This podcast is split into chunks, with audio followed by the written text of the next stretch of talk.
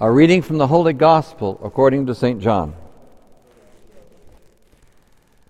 On the evening of that first day of the week, when the doors were locked where the disciples were for fear of the Jews, Jesus came and stood in their midst and said to them, Peace be with you. When he had said this, he showed them his hands and his side. The disciples rejoiced when they saw the Lord. Jesus said to them again, Peace be with you. As the Father has sent me, so I send you. And when he had said this, he breathed on them and said to them, Receive the Holy Spirit. Whose sins you forgive are forgiven them, and whose sins you retain are retained. Thomas, called Didymus, one of the twelve, was not with them when Jesus came. So the other disciples said to him, We have seen the Lord. But he said to them, Unless I see the marks of the nails in his hands, and put my finger into the nail marks, and put my hand into his side, I will not believe. Now, a week later, his disciples were again inside, and Thomas was with them. Jesus came, although the doors were locked, and stood in their midst and said, Peace be with you. Then he said to Thomas, Put your finger here and see my hands, and bring your hand and put it into my side. And do not be unbelieving, but believe. Thomas answered and said to him, My Lord and my God. Jesus said to him, Have you come to believe because you have seen me? Blessed are those who have not seen and yet have believed. Now, Jesus did many other signs in the presence of his disciples, not that are not written in this book, but these are written that you may come to believe that Jesus is the Christ, the Son of God, and through this belief you may have life in his name. The Gospel of the Lord.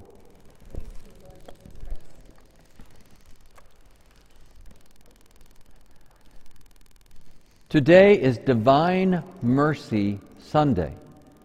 It's a Sunday on which we gather together to, to witness to and to share and to rejoice in the mercy of God, in the mercy of Jesus. Notice what happens in the gospel. Jesus comes to the disciples and says to them, Peace be with you. And he says it again, Peace be with you. What a glorious thing to realize that Christ has imparted to us his peace. He has brought the peace of God into our hearts. Oh, it's such an excitement. St. Peter, in his epistle, says, Thanks be to God, our Father, who in Christ has given us his mercy and a new birth in the hope, into the hope of the resurrection. We have been born again into hope. We have been given God's peace. And this is a gift to us of Christ's mercy. Notice from the psalm a beautiful phrase. Oh, give thanks to the Lord, for he is good. His mercy endures forever. The stone the builders rejected has become the cornerstone. This is the day the Lord has made. Let us rejoice and be glad in it.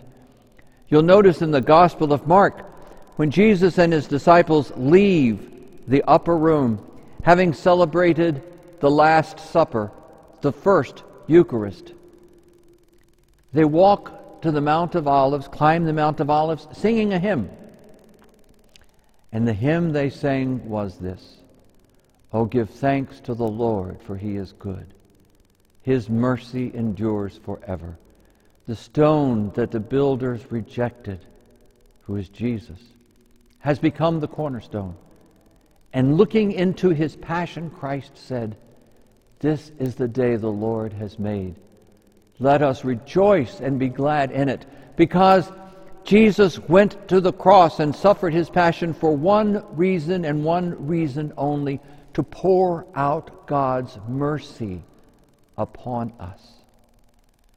And Jesus, when he spoke to the apostles, there in the reading we had this morning, he says, As the Father has sent me, I send you. Send us to do what? To preach the gospel. But what is the gospel?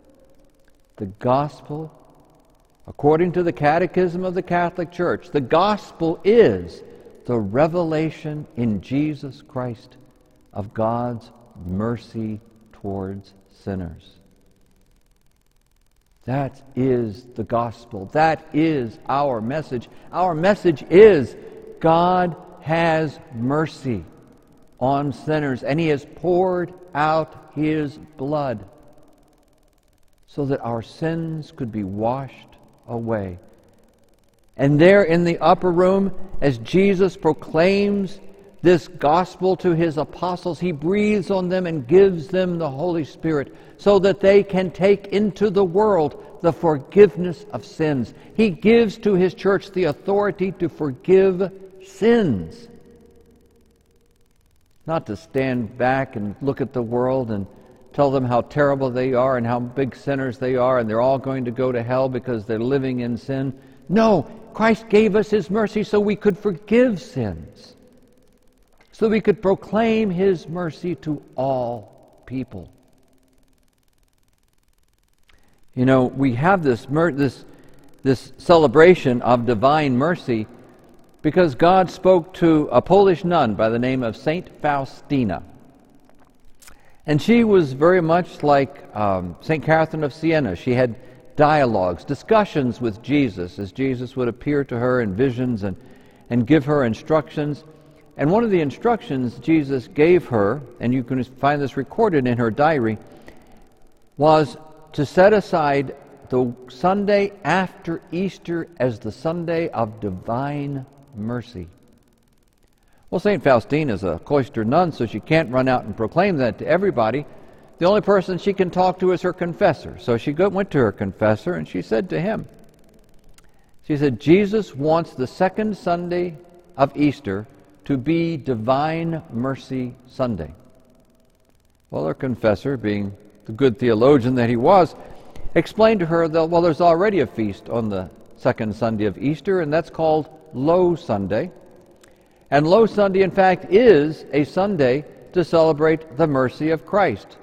By the readings that it has, we just read these the, the Psalm and the, and the Gospel and the reading from Peter, that these readings are all about mercy. It already is a Sunday set aside for Christ's mercy.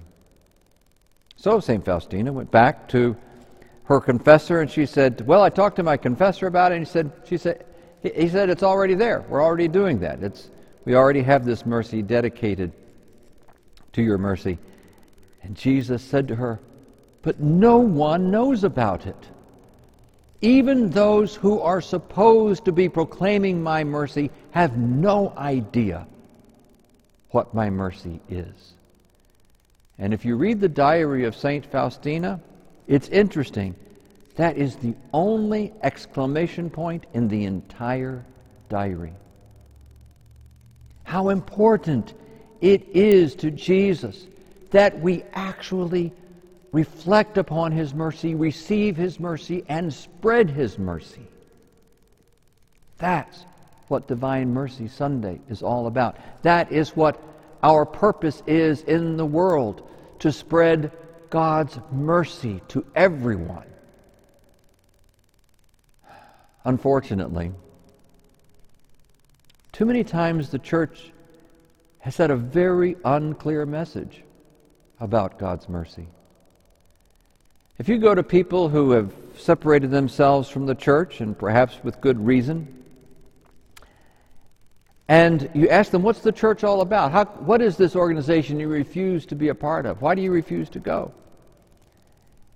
And you hear things like, Oh, well, you know, the church is just a group of people that are against this and are against that, and they usually have a long list of moral platitudes or political issues that the church is against.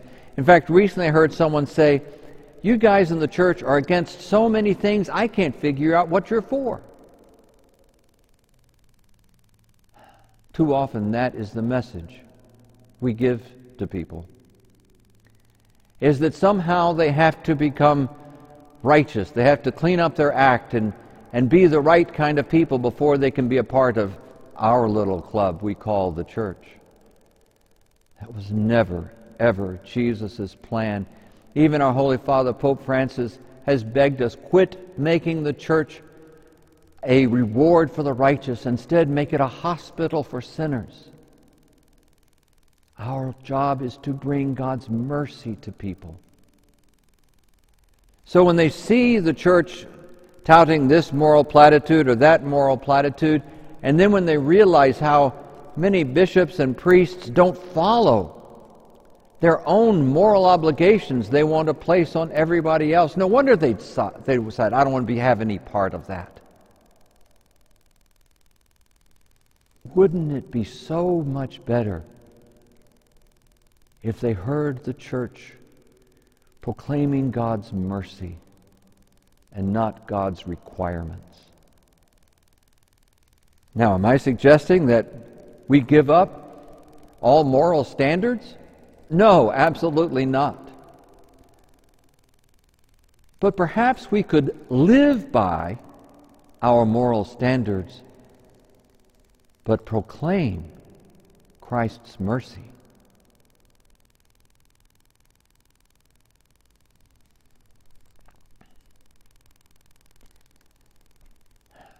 Allow me to speak for just a moment to those of you who have separated yourself from the church, and probably with good reason. Let me share with you something that God would like you to hear. God loves you just the way you are. And God accepts you just the way you are. And I love you just the way you are. And I accept you just the way you are. Now, me personally, I am so excited that God loves and accepts me just the way I am. I want to come to church to give Him thanks, to say thank you. And that's what the Greek word Eucharist means it means thank you that we come to celebrate this feast to thank Jesus for loving us just the way we are, for accepting us just the way we are, for pouring his mercy into us, to forgive us, to wash us, to make us clean. That is God's mercy. And I encourage you to find your own way to thank God for, for loving you just the way you are, to thank God for accepting you for just the way you are. God will hear you. God will hear you. Thanks be to God that our message is not that we have to get our lives cleaned up to come to God. We just come to God and say thank you for your mercy.